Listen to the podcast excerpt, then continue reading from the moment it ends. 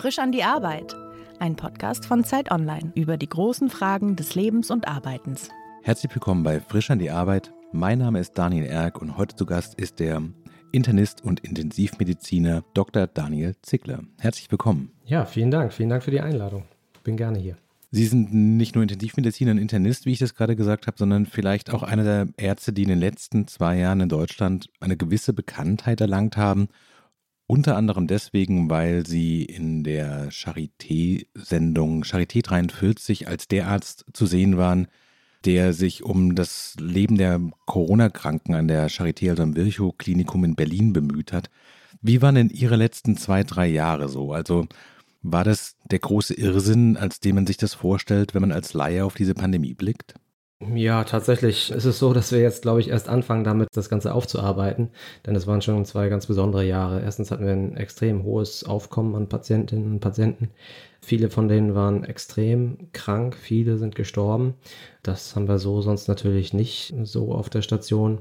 Und die Belastung war einfach besonders hoch. Und zusätzlich kam ja ständig auch immer der Gedanke, was passiert, wenn die Zahlen noch weiter ansteigen, was passiert, wenn wir die Last und die Wucht nicht mehr stemmen können. Das heißt, diese Angst und diese Sorge hat auch immer die ganze Zeit mitgeschwungen. Das heißt, also es war wirklich eine ganz, ganz besondere Zeit. Wie denn Ihre Wahrnehmung gerade? Also ich glaube, wenn man so in Deutschland sich umschaut, dann hat man den Eindruck, das Ding ist eigentlich durch. Die meisten haben zumindest keine Lust mehr, sich damit zu beschäftigen. Wie fühlt sich das an aus Ihrer Sicht? Also haben Sie den Eindruck, wir haben jetzt wirklich eine Etappe geschafft und das Schlimmste ist bewältigt? Oder gucken wir einfach nicht mehr gut genug hin? Oder ist es gerade nur wieder ein Zwischendurchatmen und Sie machen sich eigentlich innerlich bereit, dass das ab, weiß ich nicht, Oktober in der gleichen Härte zurückkommt zu Ihnen? Ja, schwer zu sagen. Also einerseits sind wir natürlich auch alle froh, dass jetzt weniger Corona-Patienten auf der Intensivstation sind, wobei es natürlich immer noch um die 1800 deutschlandweit sind, was ja auch nicht nichts ist.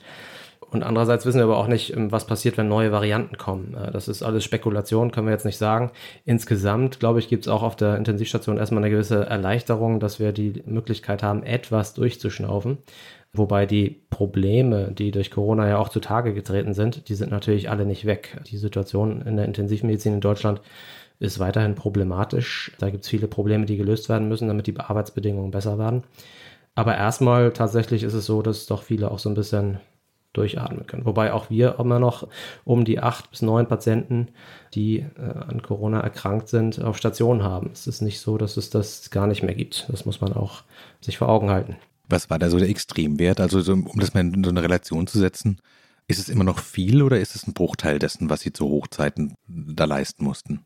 Auf unserer Station liegen sonst 24 Patienten insgesamt. Wir hatten es einmal, dass wirklich alle 24 Patienten an Corona erkrankt waren. Das ähm, also war eine hundertprozentige Quote. Jetzt haben wir so ungefähr ein Drittel. Was sind denn so die Hauptgründe, warum Menschen auf der Intensivstation landen? Also ich habe Ihr Buch gelesen, das heißt Kampf um jeden Atemzug. Und man ist dabei sehr nah dran an der Arbeit, die Sie tagtäglich verrichten. Und ich hatte irgendwann den Eindruck, so, ich würde das sehr, sehr gerne für mich selbst vermeiden. Und quasi, wenn man so Reverse Engineering betreibt und überlegt, wenn man jetzt mit ihnen spricht, was sind so die Dinge, mit denen man zu ihnen kommt? Gibt es irgendwas, wie man so quasi sein Leben so führen kann, dass man nie bei Daniel Zickler auf der To-Do-Liste landet, sozusagen? Die Charité hat natürlich viele Intensivstationen. Wir sind eine internistische Intensivstation, das heißt internistische Erkrankungen spielen bei uns eine relativ große Rolle.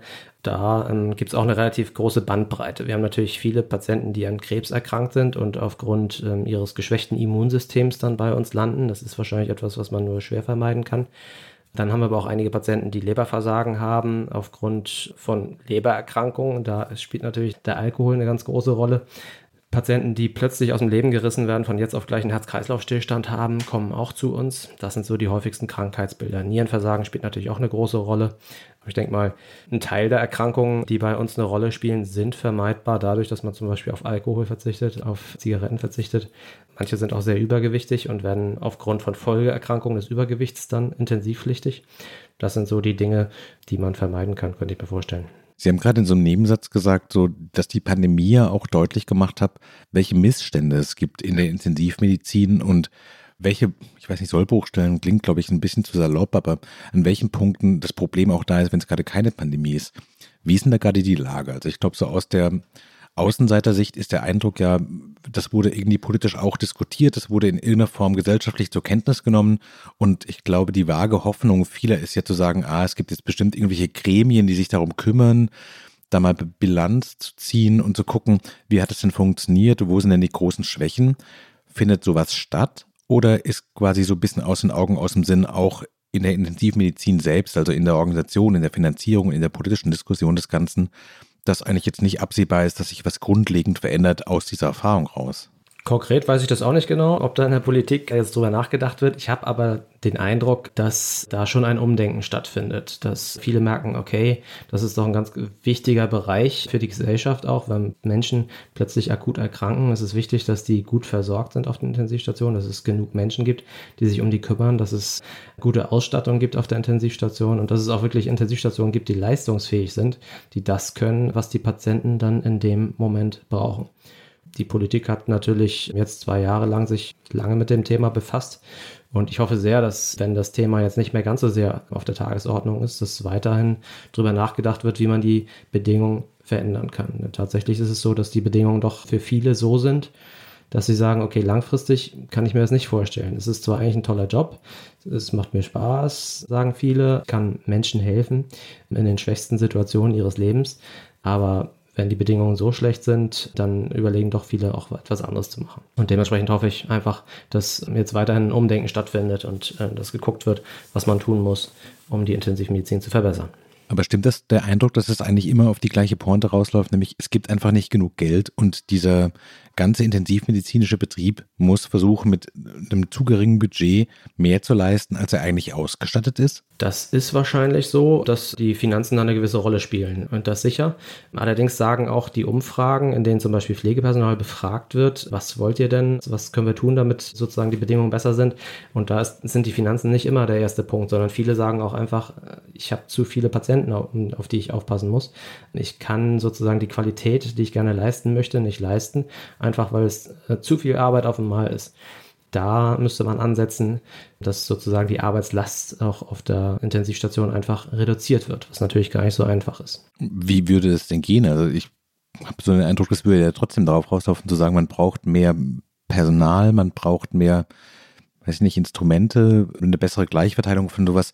Sie beschreiben das ja auch in dem Buch, und das hat man ja auch in Charité 43 gesehen, wie diese ECMO funktioniert und was für ein Aufwand das Ganze auch ist und dass es einfach auch nicht in jedem Krankenhaus in Deutschland sowas rumsteht.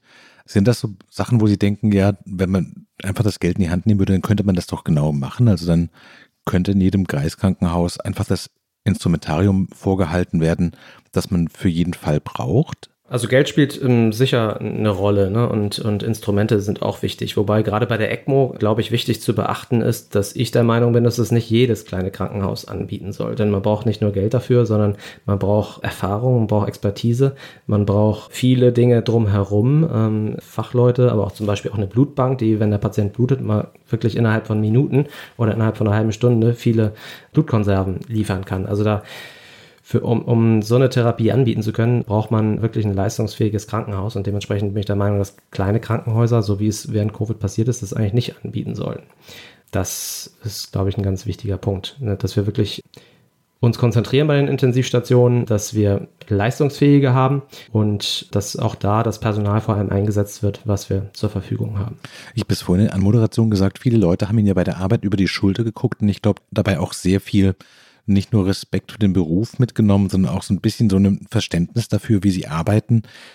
Wie haben Sie das Ganze denn erlebt? Haben Sie gemerkt, dass nach der Ausstrahlung von Charité 43, dass Leute auf Sie zukamen oder dass vielleicht auch Patientinnen und Patienten sich anders verhalten haben, weil sie ein bisschen verstanden haben, was machen die da eigentlich? Auf jeden Fall. Also wir haben viele Zuschriften bekommen, wirklich zum Teil herzzerreißende Briefe und, und manche haben auch Schokolade geschickt und solche Sachen. Also der Zuspruch aus der Bevölkerung, den habe ich also als sehr, sehr positiv wahrgenommen. Das war wirklich schön und ich hoffe, dass das viele andere Intensivstationen, nicht nur wir, die wir jetzt im Fokus standen durch die Dokumentation, ähnlich erlebt haben. Denn es natürlich, äh, die Doku hätte man in ganz Deutschland auf vielen, vielen Intensivstationen genauso drehen können. Aber der Zuspruch von der Bevölkerung, auch von den Angehörigen, war immer sehr positiv, muss man sagen. Wie lief es denn konkret ab? Also ich stelle mir das quasi als doppelten Wahnsinn vor. Einerseits eine Intensivstation beruflich vor sich stehen zu haben, zu wissen, hier sind Menschen, die ringen wortwörtlich um ihr Leben und gleichzeitig steht da so ein Filmteam rum, die Abläufe überhaupt nicht kennen, die überhaupt nicht wissen, was sie da machen und dann muss man ja auch noch entscheiden, so was, was filmen die denn jetzt und wo können die mit hin und was nicht. Wie haben Sie das erlebt? War das konstruktiv? War das belastend, aber notwendig? Also als zuerst die Rede davon war, war ich auch zuerst skeptisch, ob man eine Intensivstation so weiter unproblematisch betreiben kann, wenn da ständig jemand rumhopst und tolle Bilder drehen will. Tatsächlich war es aber so, Karl Giersdorfer ist ein absoluter Profi einerseits und andererseits ein super lieber Kerl, der innerhalb von wenigen Tagen wirklich zum Inventar auf unserer Station gehörte und also sich super integriert hat. Der hat auch ein paar Tage, ist er einfach so mitgelaufen, ohne Kamera ist dann immer mehr ins Team reingewachsen, hat auch verstanden, irgendwie, was die Stunde geschlagen hat, äh, war sehr zurückhaltend. Und tatsächlich war er dann ja wirklich alleine. Also das heißt, da war jetzt nicht noch ein Kameramann und Tonmann oder so dabei, sondern er war alles an einem, ähm, hat die Interviews geführt und war ganz unauffällig mit einer kleinen Kamera da. Und das hat man nach, am Ende gar nicht mehr wahrgenommen. Also das war ja, äh, wirklich total unproblematisch und ja, hat ein gutes Gefühl dafür entwickelt, was angebracht war und was nicht. Werden die jetzt auf der Straße erkannt? Also es ist für Sie, also Ärzte haben ja sonst so quasi erstmal gesellschaftlich, würde ich sagen, relativ hohes Renommee, aber auch so eine funktionale Anerkennung, würde ich sagen. Also man ist ja trotzdem kein Profifußballer oder jemand, der in den Medien ständig stattfindet. Haben Sie gemerkt, sowas, wenn Sie in den Supermarkt gehen oder vielleicht auf dem Wochenmarkt rumlaufen, dann ohne Maske, dass Leute dann gucken und sagen, was da ist der? Nee, äh, das eigentlich fast gar nicht. Äh, wir müssen aber zum Teil auch auf andere Intensivstationen, wenn wir kritisch kranke Patienten abholen. Und da hat dann schon mal der eine oder andere gesagt, hey, du warst doch in der Doku oder Joko und Klaas, da war ich auch einmal. Das hat irgendwie durchgeschlagen, ja, da fragt der eine oder andere nach, aber das spielt jetzt eigentlich keine Rolle. Meine Kolleginnen und Kollegen äh, auf Stationen, die ziehen mich ab und zu damit auf. das muss ich dann ab und zu mal über mich ergehen lassen, aber zum Bäcker kann ich schon noch ganz normal gehen also mir ging es zumindest beim Zuschauen so, dass ich nicht nur Respekt hatte, sondern auch dachte so, wie geht man mit all dem eigentlich gut um? Also es ist wirklich ja, es gibt dem Buch auch diese eine Formulierung, ich glaube, das ist die Morbiditäts- und Mortalitätskonferenz. Da habe ich sehr geschluckt, weil ich dachte, das ist ja genau das, was man mit dem Arbeitsvertrag eigentlich unterschreibt, nämlich die Bereitschaft, sich mit Tod in jeder Form, jeden Tag und zu jeder Stunde zu konfrontieren, auseinanderzusetzen und diesen Kampf, wie Sie es im Buchtitel nennen, aufzunehmen. Und dazu den Kampf aufzunehmen gehört aber auch, dass man ihn verliert. Wie ist es denn für Sie? Wie verarbeiten Sie das denn, das Ganze denn? Also ich glaube, das muss man trennen, einmal in Corona und nicht Corona. Also bei nicht Corona ist es, glaube ich, normal, dass es, äh, dass auch mal jemand stirbt. Das ist, wenn jemand krebskrank ist und am, im Endstadium seiner Erkrankung ist und dann zum Beispiel eine Blutvergiftung hat, dass er dann stirbt. Das passiert. Damit müssen wir umgehen. Auch das ist manchmal sehr traurig, gerade wenn es vor allem junge Patientinnen und Patienten trifft. Manchmal auch äh, Patienten, wo sich das gar nicht angekündigt hat. Das ist schwierig, aber da arbeiten wir, glaube ich, jeden Fall einzeln auf. Dazu werden wir auch angehalten, um zu gucken, hätte man da was anders machen können. Zusätzlich haben wir auch eine Psychologin auf Station, die da mit Angehörigen spricht, aber auch ganz feine Antennen hat dafür, dass, wenn es für uns eine zu große Belastung darstellt, auch mit uns nochmal ins Gespräch zu gehen. Das ist sozusagen die normale Situation. Dann war es aber zur Hochphase von Corona ja so, dass unglaublich viele Menschen gestorben sind, auch junge Patienten, zum Teil schwangere Patienten.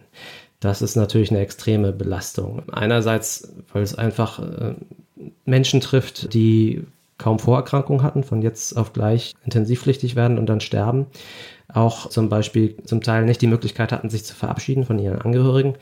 Und das hinterlässt dann auch bei intensivmedizinischen Profis, wie wir es sind, sage ich mal, doch auch Spuren. Einerseits deshalb, weil es für uns ein großes, eine große Belastung darstellt. Andererseits aber auch deswegen, weil wir merken, okay, wir geben hier alles, wir, wir arbeiten im Akkord und trotzdem sterben so viele. Ja, dass da stellt man sich auch die Sinnfrage, ergibt es überhaupt Sinn, was wir hier machen, wenn, wenn so viele sterben? Und da ist es, glaube ich, ganz wichtig, dass man sich auch an den Erfolgen freut, wenn mal jemand in die Reha geht, äh, wenn es jemand geschafft hat. Das ist unglaublich wichtig. Also, aber äh, das Sterben war schon dahingehend problematisch auch für uns, weil wir uns gefragt haben, ergibt es eigentlich Sinn, was wir machen? Ist es denn immer noch so, dass Sie, weil Sie gerade sagten, sowas, es kommen sehr viele junge Patientinnen und Patienten, es kommen, es sterben auch Schwangere, es geht quasi von jetzt auf gleich. Man hat den Eindruck, also mein Eindruck ist zumindest sowas, ja, vor eineinhalb Jahren war ich mir darüber schon im Klaren, dass es so eine schlimme Zeit ist. Und jetzt ist es auch durch die weltpolitische Lage, glaube ich, ein bisschen aus den Augen so verschwunden. Läuft das bei Ihnen genauso weiter oder hat sich die Krankheit auch verändert, dass Sie merken, so, das ist nicht mehr so? Nein, das hat sich schon verändert. Ne? Also das Dadurch, äh, dass die Impfung da ist, das hat, glaube ich, eine große Rolle gespielt. Zusätzlich muss man sagen, bei Omikron ist es aber so, dass vor allem Patienten getroffen werden, die ein geschwächtes Immunsystem haben. Entweder die schon älter sind oder die transplantiert sind und deswegen ein abgeschwächtes Immunsystem haben oder die eine Krebserkrankung haben. Ähm, das ist nach meinem persönlichen Eindruck äh, schon so, dass vor allem die Immungeschwächten trifft.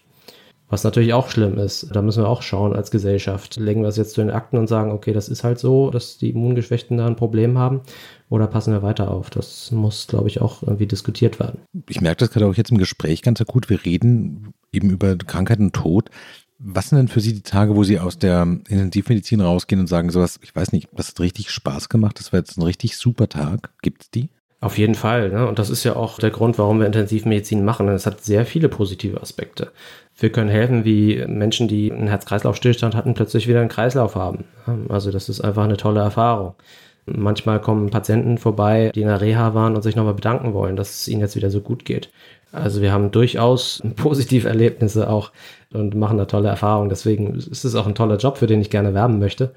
Denn ähm, es hat sehr, sehr viele positive Aspekte. Man kann sich mit seltenen Krankheiten befassen und lernt eigentlich ständig was dazu und hat eben auch Freude dabei, Menschen in ihren schwächsten Situationen im Leben zu helfen. Dementsprechend mache ich den Job sehr gerne und auf jeden Fall gibt es Tage, wo ich nach Hause gehe und sage, Mensch, das hat richtig Spaß gemacht oder das war, das war toll. Welche sind die besseren Tage? Die Tage, in denen viel zu tun ist der Tag schnell vorbeigeht und vielleicht auch mal was passiert, was nicht zur Routine gehört? Oder ist es eigentlich so, dass Sie sagen können, ein Tag, der gemächlich vorangeht, nichts Schlimmes passiert, vielleicht sogar niemand stirbt, das ist der gute Tag? Aber ich glaube, alle, die in die Intensivmedizin gegangen sind, die mögen auch ganz gern so ein bisschen Action. Das heißt, so Notfälle, die man gut gemanagt hat, die man gut gehandelt hat, wo das Team gut zusammengearbeitet hat, wo man vielleicht auch jüngeren Kollegen ein bisschen was beibringen konnte, wo wirklich lehrreiche Fälle dabei waren, macht mir wahrscheinlich ein bisschen mehr Spaß. Allerdings gibt es natürlich auch die Tage, wo dann so viel zu tun ist, dass man wirklich gar nicht mehr weiß, wo man anfangen soll.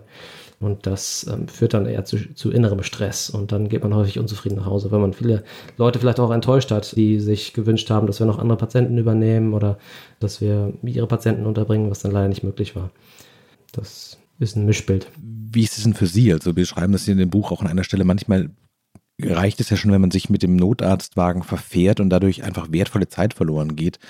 Wie gehen Sie mit Ihren eigenen Fehlern um? Haben Sie denn da eine Großzügigkeit entwickelt? Also ich glaube, es kommt immer darauf an, was für Fehler das sind. Wir haben, ähm, das habe ich auch geschrieben in dem Buch, ähm, tatsächlich äh, Konferenzen, wo wir einmal pro Woche mögliche Fehler oder auch eben die Todesfälle besprechen und gemeinsam darüber nachdenken, was hätte man anders machen können, was hätte man anders machen müssen. Das ist, glaube ich, wichtig, dass man das in jedem Krankenhaus hat, dass auch sozusagen die Möglichkeit besteht, dass man offen über Fehler sprechen kann. Dann gibt es Komplikationen, die einfach in einer gewissen Häufigkeit auch theoretisch passieren können. Wenn ich zum Beispiel Lungenwasser ablasse, dann gibt es immer die Möglichkeit, äh, dass man da auch ein kleines Blutgefäß trifft, wo es blutet. Das ist dann auch eine Sache von Statistik, weil man das nicht vorhersehen kann, ob man jetzt ein Blutgefäß trifft oder nicht. Da muss man einfach wissen, okay, das wird, je öfter man das macht, wird das irgendwann passieren. Auch da kann man noch so gut sein. Da muss man dann auch ein gesundes Verhältnis dazu entwickeln. Man muss, glaube ich, ähm, alle möglichen Vorsichtsmaßnahmen treffen, um sowas zu vermeiden. Komplikationen passieren. Das ist einfach so. Sie schreiben in dem Buch auch, dass man natürlich immer noch mehr machen kann. Es gibt dann irgendwann die Schichtübergabe, also Sie arbeiten ja in einem Schichtsystem. Man kann aber nochmal hier was nachgucken, dort was nachhalten, gucken, ob das funktioniert hat. Wann entscheiden Sie denn sagen, so jetzt, jetzt reicht's wirklich, jetzt gehe ich nach Hause und jetzt muss ich quasi auch meine Hände wegnehmen und sagen, so, das war's, das ist alles, was ich leisten konnte. Ja, ich glaube, das ist auch das Gute an der Intensivmedizin, dass irgendjemand ja immer da ist. Man wird immer abgelöst zu einem gewissen Zeitpunkt und äh, kann da sagen, okay, jetzt seid ihr zuständig, wir haben unser Bestes gegeben, wir haben alle Befunde durchgeguckt etc. Ein bisschen was ist übrig geblieben, darum würden wir euch jetzt bitten. Das heißt, irgendwann 17, 18 Uhr, wenn dann jetzt gerade kein akuter Notfall mehr kommt, da geht man dann nach Hause und sagt, okay, jetzt ist hier ein ausgeschlafenes, hoffentlich ausgeschlafenes Team da, was das Ganze übernimmt. Und da muss man sich dann abgrenzen. Es gelingt einigen Kollegen besser, ähm, anderen schlechter. Ich glaube, ich bin da so im Mittelfeld, würde ich sagen. Und irgendwann gehe ich dann nach Hause und sage, okay, jetzt sind, jetzt sind die Nachfolgerinnen und Nachfolger dran. Ist aber auch nicht so, dass sie dann beim Abendessen sitzen und dann wie so ein bisschen filmhaftes Besteck niederlegen und denken so, das habe ich übersehen. Mist, weil das die ganze Zeit weiterarbeiten, immer da ist und man es überhaupt nicht ablegen kann. Passiert sowas oder ist das einfach so eine Filmvorstellung? Nee, das kommt tatsächlich vor, weil da irgendwie viele Eindrücke an einem vorüberziehen und dann, wenn man zum Beispiel einen Patienten noch nicht so hundertprozentig verstanden hat, was jetzt eigentlich das Problem ist, was die Diagnose ist, dann fällt einem vielleicht äh, abends noch mal ein, Mensch, daran haben wir noch überhaupt nicht gedacht. Und dann schreibe ich meinen Kollegen eine WhatsApp, hier könnt ihr das und das noch untersuchen vielleicht. Und dann machen die das. Also so hundertprozentig abschalten tut man häufig erst nach einigen Tagen dann im Urlaub, wenn man dann wirklich eine gewisse Distanz dazu hat. Das dauert tatsächlich ein bisschen. Also es arbeitet manchmal schon noch weiter an einem. Manchmal fällt einem auch was ein, was man jetzt noch vergessen hat und dann äh, ruft man noch schnell auf Station an und sagt, hier, könnt ihr das noch nachholen vielleicht. Das ist durchaus so. Was ist denn anstrengend? So der letzte Arbeitstag vor dem Urlaub, wenn man quasi alles in so einer maximalen Perfektion übergeben möchte und sagen möchte, so, ich möchte jetzt wirklich alles erstmal euch eine Information geben, was ihr braucht, aber auch quasi selbst von der Leber haben, damit man das eben halt möglichst wenig mitnimmt? Oder ist eigentlich dieser Moment stressiger, der letzte Urlaubstag und Sie wissen, morgen geht es wieder auf die Intensivmedizin und dann habe ich eigentlich keine Sekunde mehr durchzuatmen? Mm, ja, häufig ist es tatsächlich der erste Tag nach dem Urlaub ist anstrengend, weil ja viele Patienten da sind, die man überhaupt nicht kennt. Ne? Das heißt, man muss sich in jeden Fall neu einarbeiten. Während es so ist, wenn ich jetzt 10, 14 Tage durchgearbeitet habe, dann kenne ich die Patienten ohnehin. Da gibt es dann auch äh, möglicherweise wenig Veränderung. Das zeigen auch Studien, dass äh, je länger man arbeitet, desto, also am Stück, mehrere Tage am Stück, desto eher steigt die Qualität, weil man einfach äh, die Patienten gut kennt und auch bei der Übergabe wenig, wenig Informationen verloren gehen. Dementsprechend ist der erste Tag nach dem Urlaub häufig besonders anstrengend. Ist ja nicht unerwartet, ne? Ist fast ein bisschen widersinnig. Ja, das ist tatsächlich so. Kontinuität ist besser als ein ausgeruhtes Team. Wenn ähm, jetzt weiß ich nicht, oder das Medizinmanagement zuhören, die sollten jetzt ganz dringend ihren Stift weglegen und nicht mitschreiben, weil das ist natürlich nicht das, was wir äh, den Ärztinnen und Ärzten wünschen, dass sie noch längere Schichten, noch länger am Stück arbeiten müssen. Sie haben sich ja irgendwann dafür entschieden, das beruflich zu machen. Haben sich Ihre Hoffnungen und Wünsche, die Sie an diese Tätigkeit hatten, haben die sich denn erfüllt? Zu großen Teilen eigentlich schon. Denn es macht mir einfach Freude, mit Menschen zu arbeiten, sowohl mit Patienten und Patienten, aber auch mit den Angehörigen, die in der Intensivmedizin eine ganz große Rolle spielen. Aber eben auch mit dem Team, mit, mit jüngeren Ärzten, äh, mit dem Pflegepersonal, macht einfach unglaublich viel Freude. Aber manchmal gibt es halt diese Belastungssituationen und die sind einfach dadurch, dass äh, viele durch Corona die Intensivmedizin auch verlassen haben oder manche zumindest, wird das gefühlt ein bisschen mehr. Und da müssen wir, glaube ich, alle dran arbeiten, dass nicht noch mehr Leute die Intensivmedizin verlassen, sondern dass die irgendwie dieses Gesamtpaket auch irgendwie als lebenswert betrachten und sagen, okay, obwohl das eine große Last ist, bin ich gerne bereit, das in meinem Leben irgendwie zu machen, weil es einem auch Freude gibt. Sie haben gerade gesagt, Sie arbeiten gerne mit Menschen. Ich hatte gerade so den Gedanken, ist das eigentlich der ganze Mensch, mit dem Sie arbeiten oder arbeiten Sie in dem Moment eigentlich konkreterweise vor allen Dingen mit dem Körper? Wie ist das in Ihrer eigenen Wahrnehmung?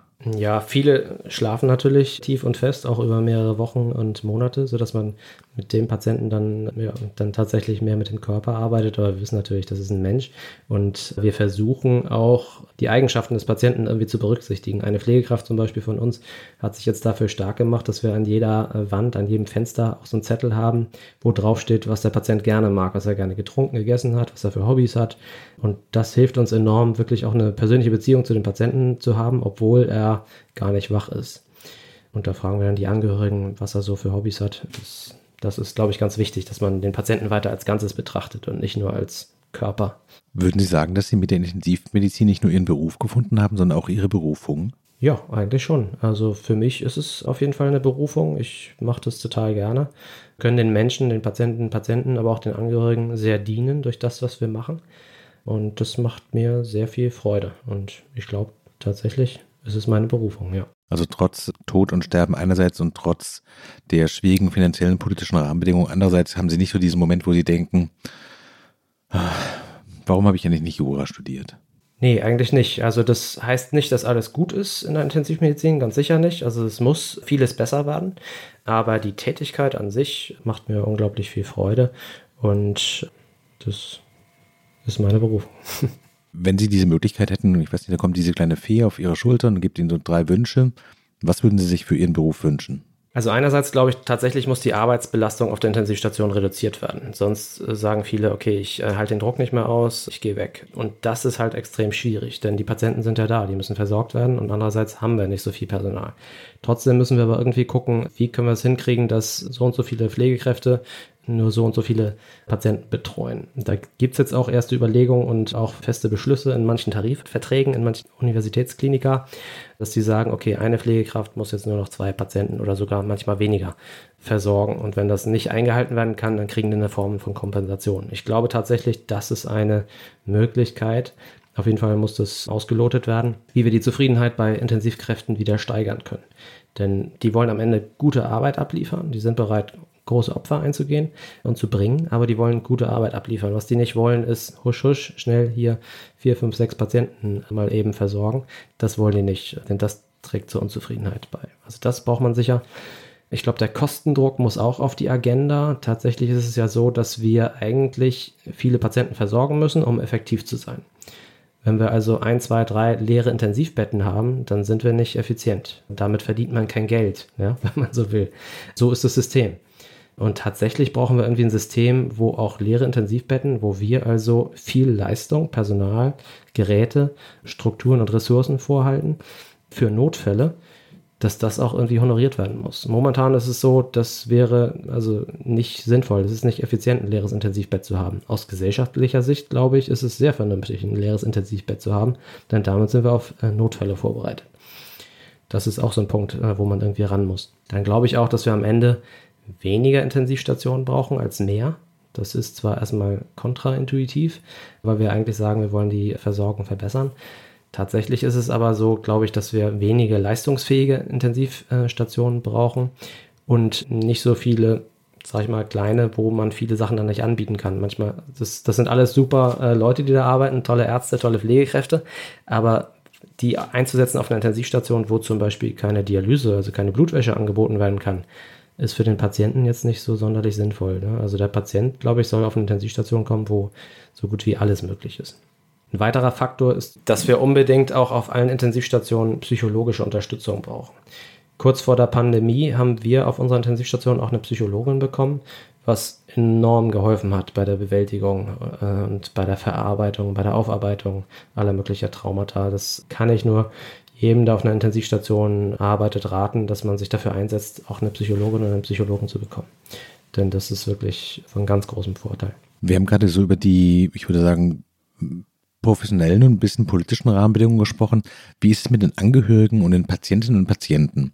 Wenn Sie denen jetzt, ich meine, uns hören ein paar Leute zu, wenn Sie denen was mitgeben könnten, was würden Sie sagen? So Punkt eins wahrscheinlich, machen Sie die Patientenverfügung, richtig? Genau, das hilft uns enorm. Einerseits eine Patientenverfügung, dass man sich so ein bisschen überlegt, okay, was will ich eigentlich im Falle eines Falles? Wenn ich wirklich, will ich leben um jeden Preis? Auch wenn es heißt, dass ich pflegebedürftig bin, dass ich alleine nicht das Bett verlassen kann, dass ich von Geräten abhängig bin, das ist ja okay. Das kann ja jeder selbst entscheiden. Aber es wäre, glaube ich, gut, wenn sich das jeder so ein bisschen überlegt. Insbesondere dann, wenn man älter ist, wenn man chronische Erkrankungen hat, wenn man häufiger im Krankenhaus landet, dann werden diese Fragen irgendwann kommen. Und da ist es manchmal für Angehörige sehr belastend, sich darüber den Kopf zerbrechen zu müssen oder dann wirklich zu entscheiden, hätte er das gewollt oder hätte er das nicht gewollt. Und wenn man sich da so ein bisschen Gedanken macht und diese auch mitteilt, seinem Partner, seinen Angehörigen, dann kann man da wirklich viel vorbeugen. Außerdem ist es extrem gut, wenn man mal jemanden benennt, der im Falle eines Falles entscheiden soll. Das ist fast noch wichtiger. Denn da müssen wir uns häufig auch den Kopf zerbrechen, wenn, gerade wenn es in der Familie unterschiedliche Meinungen gibt, auf wen sollen wir dann hören? die Ex-Frau oder auf den Bruder. das ist manchmal gar nicht so einfach. Wenn man da einen benennt, spart man sich viel Kopfzerbrechen. Ja, und wahrscheinlich auch viele Konflikte in der Familie, wenn man einfach dann für Klarheit sorgt und dann nicht in einer Extremsituation, in dem es eben um Krankheit und Tod geht, dann auch noch diese Dinge diskutiert werden müssen, die ja eigentlich eben vorher klärbar sind. Das ist zum Glück sehr selten, dass da unterschiedliche Meinungen herrschen. Jedenfalls kriegen wir das nicht, nicht so häufig mit. Ähm, oftmals wird dann gesagt, okay, das hat er gewollt, das hat er nicht gewollt aber da kann man viel mit äh, vorbeugen. Werbung. Wie geht es weiter mit der Europäischen Union? Präsidentschaftswahlen in den USA, EU-Parlamentswahlen, geopolitische Krisen und wirtschaftliche Schwierigkeiten. Wir suchen Lösungen für diese Herausforderungen. Am 19. und 20. März auf der digitalen Europakonferenz von Handelsblatt, Die Zeit, Tagesspiegel und Wirtschaftswoche. Über die Zukunft Europas sprechen wir mit Bundeskanzler Olaf Scholz, Wirtschaftsminister Robert Habeck und vielen mehr. Kostenlose Anmeldung unter europe20xx.de. Wir haben jetzt ein bisschen darüber gesprochen, quasi, wie die Rahmenbedingungen sind und wie auch wie der Arbeitsalltag aussieht. Und Sie haben auch gerade erwähnt, dass die Psychologin, die Sie auf der Station hatten, dass sie extrem hilfreich war. Sie nannten das bei den Traumata. Wie gehen Sie denn selbst damit um? Also haben Sie irgendwie so ein Ritual zu sagen, sowas, wenn jemand stirbt oder wenn ein Tag war, wo Dinge nicht funktioniert haben, wie Sie das geplant hatten, wie Sie das hinter sich lassen? Also gibt es so eine Art Abschütteln, den Arztkittel ablegen, auch für die Seele? Ja, also ritualisiert habe ich das glaube ich nicht, aber ich glaube, nach so einem Tag gehe ich häufig nach Hause und will erstmal was ganz anderes machen. Entweder mit den Kindern spielen, auch gar nicht groß drüber reden, was irgendwie los war, oder Fußball gucken oder irgendwas, um komplett auf andere Gedanken zu kommen. Und wenn ich dann merke, in den nächsten Tagen, es begleitet mich weiterhin und ich muss viel drüber nachdenken, dann würde ich tatsächlich das Gespräch suchen mit Kolleginnen und Kollegen oder mit meiner Familie. Das ist dann so ein Punkt. Oder auch mit der Psychologin mal drüber reden, was, was das jetzt genau bedeutet. Aber in aller Regel würde ich erstmal versuchen, das komplett abzuschütteln und mal was ganz anderes zu machen, um irgendwie auf andere Gedanken zu kommen. Das hilft mir persönlich am meisten. Wenn Sie auf diese Arbeit, die ja mit viel Emotionen und auch viel Druck verbunden ist, gucken, würden Sie sich sagen, Sie sind für sich selbst ein guter Chef? Ich glaube, über die Jahre habe ich irgendwie eine, eine, Form gefunden, damit umzugehen, mit dem, mit, dem, mit dem Stress. Ja, also ich glaube, das geht einigermaßen. Können Sie sich selbst loben? Also ich glaube, wenn es Probleme gibt, wenn ich merke, okay, da habe ich Schwächen und so, dann äh, würde ich versuchen, daran zu arbeiten. Dementsprechend, ja, glaube ich, habe ich das einigermaßen gut im Griff. Wie weit muss man als Ärztin oder Arzt den Anforderungen, die, ich weiß nicht, das Fernsehen auch formuliert, in irgendeiner Form gerecht werden? Also ich stelle mir vor, die meisten Menschen kennen halt irgendwie den Arztberuf vor allen Dingen aus irgendwelchen Unterhaltungsformaten und kommen dann mit so einer bisschen eigenartigen Forschung auf sie zu und dann merken sie, die Leute verstehen überhaupt gar nicht, was wir hier eigentlich machen, weil sie einfach zu viel Dr. House geguckt haben oder sowas. Passiert sowas? Hm, naja, die jungen Ärztinnen und Ärzte, die werden natürlich durch das Studium, was ja immer praktischer geworden ist, auch relativ frühzeitig äh, herangeführt an die an Real Life und dementsprechend wird schon im Studium auch der eine oder andere Zahn da gezogen. Und tatsächlich ist es so, dass die jungen Ärztinnen und Ärzte also echt gut ausgebildet zu uns kommen. Äh, bin ich doch immer wieder überrascht und auch positiv beeindruckt, was die alles können und wissen und äh, wie schnell die sich wirklich gut einfügen ins Team und wirklich uns echt unterstützen da gibt es jetzt keine, keine dramatischen äh, Verläufe dahingehend, dass wir erstmal denen beibringen müssen, was so, sozusagen wirklich Sache ist. Ich meinte auch fast eher die Angehörigen und die Patientinnen und Patienten. Also wenn die dann auf die Station reinlaufen, überhaupt keine Ahnung haben, was ist die Visite, wie läuft der Arbeitstag ab, warum warte ich jetzt schon wieder so lange auf diese Untersuchung? Und dass sie dann merken, ja, die denken halt, das hier ist ein, ein Film. Also da bin ich eigentlich auch immer äh, positiv beeindruckt, dass viele doch großes Verständnis dafür haben, dass sie auch mal äh, relativ lange warten müssen, wenn jemand eine Stunde warten muss. Dafür haben doch die meisten eigentlich Verständnis. Wofür viele nicht Verständnis haben, ist, dass es manchmal schwierig ist, die Menschen wieder gesund zu machen. Ja, also das heißt, eine gesunde Erwartungshaltung daran, was die Intensivmedizin oder die Medizin im Allgemeinen kann, daran fehlt es manchmal. Die, häufig ist es ja so, dass Patientinnen und Patienten sich möglicherweise auch mit einem ungesunden Lebensstil jahrelang oder jahrzehntelang geschadet haben. Und dann ist es natürlich so, dass da die Intensivmedizin auch keine Wunder vollbringen kann. Da müssen wir manchmal doch über viele Tage und Wochen dafür werben, dass es vielleicht schwierig ist und dass auch die moderne Medizin keine Wunder vollbringen kann. Das ist, glaube ich, somit das Schwierigste. Also die Erwartungshaltung ist quasi zu sagen, sowas, ich kann mich ungesund ernähren, ich kann Alkohol trinken und rauchen, wie ich möchte. Die Medizin wird es schon irgendwie richten. Die machen mich dann wieder ganz gesund, als wäre nie was gewesen. Bei vielen ist es tatsächlich so. Das muss man halt bedenken. Auf der Intensivstation können wir gelegentlich ausgefallene Organe kurzfristig ersetzen und überbrücken. Bei einer ausgefallenen Niere können wir Dialyse machen, das geht noch mit am besten. Bei einer ausgefallenen Leber ist es schon deutlich schwieriger und bei einem ausgefallenen Herz noch viel schwieriger. Aber wir können halt kaputte Organe nicht ohne weiteres wieder gesund machen. Ähm, und das verstehen halt viele Patientinnen und Angehörige so nicht. Sie leiten Ihre Station. Hätten Sie die Sorge, wenn Sie jetzt weiter Karriere machen, dass Sie weiter weg von den Patientinnen und Patienten kommen? Also das, warum Sie diesen Beruf eigentlich angefangen haben? Oder ist es auch gut, wenn man quasi aus der ersten Reihe mal zurücktritt und vielleicht eher ins Organisatorische geht und eher guckt, wie kann man die Rahmenbedingungen so verändern für die eigene Station, dass die Leute, die das im Alltag auch machen, dass die gut ausgestattet sind? Ja, das ist eine äh, wichtige Frage. Also ich, ich denke mal, je weiter man in der Karriereleiter nach oben klettert, tatsächlich äh, droht die Gefahr, dass man dann weit vom Patienten weg ist und nicht mehr so viele Patienten sieht. Und das ist eigentlich das, was mir am meisten Freude macht. Deswegen liebe ich die Tätigkeit so, wie sie momentan ist. Einerseits kann man versuchen, die Strukturen anzupassen und zu verbessern und ja, gewisse Entscheidungen treffen, um die organisatorischen Abläufe zu verbessern. Und andererseits hatte man aber auch noch engen Kontakt zum Patienten. Und das ist mir eigentlich mit am wichtigsten. Haben Sie den Eindruck, so die besten Jahre, die mit der steilsten Lernkurve, wo am meisten passiert, wo man vielleicht Dinge auch halt zum ersten Mal macht und auch dadurch auch auf eine Art einfach Adrenalin da ist, die sind schon vorbei? Oder haben Sie den Eindruck, so sie werden eigentlich immer besser, weil sie eine Souveränität entwickelt haben, vielleicht auch eine Geduld mit sich selbst und auch in bestimmten Extremfällen trotzdem eine Routine haben, die ihnen hilft, kühlen Kopf zu bewahren? Auf jeden Fall letzteres. Also wir können immer noch unglaublich viel dazulernen. Einerseits medizinisch. Medizin ist so ein unfassbar großes Fach, wo man wirklich tagtäglich äh, dazulernen kann. Gerade an der Charité, wo wirklich so viele Expertinnen und Experten da sind, die man immer anrufen kann, die bereit sind, einem immer irgendwas zu erklären. Ähm, also da lerne ich wirklich jeden Tag äh, viel dazu. Also einerseits, äh, was die Medizin angeht, aber andererseits auch gerade bei den Abläufen, beim Teaching.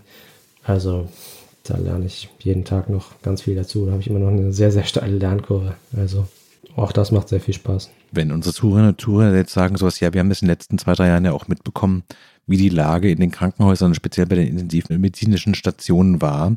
Und wir wollen uns nicht damit zufrieden zu geben, auf irgendwelchen Balkonen rumzustehen und zu klatschen. Aber was sollen wir denn jetzt als Wählerinnen und Wähler vielleicht auch machen oder als Bürgerinnen und Bürger? Wie kann man denn der Druck auf diesen Betrieb von außen aus üben, dass sich da tatsächlich was verbessert und verändert in dem Sinne, wie Sie das vorhin skizziert haben? Haben Sie da was, wo Sie sagen würde, ja, das würde uns total helfen? Schreiben Sie einen Bundestagsabgeordneten, wechseln Sie die Krankenkasse, keine Ahnung, was die entscheidenden Punkte sind. Was wäre das denn so? Ja, schwierig, wie glaube ich der einzelne Bürger da jetzt äh, Druck auf die Politik ausüben kann. Wahrscheinlich ist es wirklich nicht schlecht, wenn man mit seinem Abgeordneten spricht und sagt, hey, das ist uns wichtig, dass wir hier in unserem Ort, in unserem Dorf, in, unser, in unserem Kreis auch eine gute Intensivmedizin haben und eine gute Intensivstation und bitte kümmert euch darum. Das kann sicher jeder machen. Ansonsten ist es aber, glaube ich, auch gut, wenn jeder uns dadurch hilft, das, was ich vorhin gesagt habe, einerseits Patientenverfügung, Vorsorgevollmacht etc. hat, aber auch ein Organspendeausweis ist super, wenn das jeder mit sich trägt. Ähm, damit ist der Intensivmedizin auch sehr geholfen, wenn man da sich Gedanken gemacht hat, ähm, was im Falle eines Falles mit den eigenen Organen passieren soll. Das sind, glaube ich, so die Punkte, die man machen kann. Wir haben zum Anfang des Gesprächs darüber gesprochen, dass jetzt vielleicht auch der richtige Zeitpunkt wäre, auf diese Pandemie, toi toi toi, so sie uns denn zumindest etwas verlässt, zurückzugucken. Haben Sie denn für sich selbst so Lektionen mitgenommen, wo Sie sagen würden, so, das hätte ich vorher nicht gedacht, das habe ich so nicht kommen sehen und das möchte ich für mich auch als Lektion mitnehmen, weil das mir geholfen hat? Ja, also einerseits bin ich wirklich auch weiterhin beeindruckt darüber, was wir eigentlich zu leisten imstande sind. Dadurch, dass wirklich viel investiert wurde, viel Personal in die Intensivmedizin reingegeben wurde und, und viel unterstützt wurde, haben wir doch wirklich Dinge geschafft, von denen ich vorher nicht sie für möglich gehalten hätte. Und das zeigt einfach, dass wenn man sich wirklich diesem Problem widmet, dass man dann auch die Strukturen verbessern kann. Und das, glaube ich, ist schon so ein Punkt, den man mitnehmen kann das ist durchaus möglich, dass wenn man viel investiert, wir auch die Strukturen verbessern können. Und da sollten wir weiter daran arbeiten. Ich drücke die Daumen. Ganz herzlichen Dank für das tolle Gespräch. Sehr gerne. Vielen Dank. Das war frisch an die Arbeit. Heute mit dem Internisten und Intensivmediziner Dr. Daniel Zickler. Sein Buch Kampf um jeden Atemzug, Intensivmedizin, Erlebnisse und Forderungen eines Insiders erscheint genau diese Woche. Ihnen, Herr Dr. Zickler, herzlichen Dank für Ihre Zeit. Ihnen, liebe Zuhörerinnen und Zuhörer, danke, dass Sie zugehört haben. Wenn Sie Fragen haben, schreiben Sie uns gerne eine Mail an frischandiarbeit.zeit.de. Ihnen, Herr Zickler, vielen Dank für das Gespräch.